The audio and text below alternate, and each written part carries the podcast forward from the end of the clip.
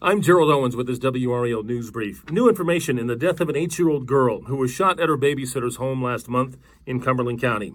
Genesis Dockery's family says that the babysitter's 11 year old son pulled the trigger, though no charges have been filed. Genesis Dockery's funeral was held this morning in Cumberland County. People are literally jumping into the ocean to escape the flames of wildfires burning in Hawaii. Many areas are being evacuated.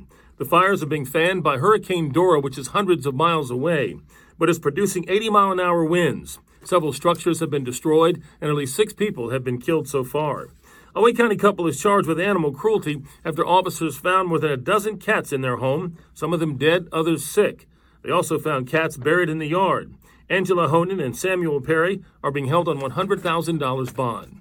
We'd love to connect with you online. Just go to our Facebook page and join the conversation. I'm Gerald Owens. Have a great day.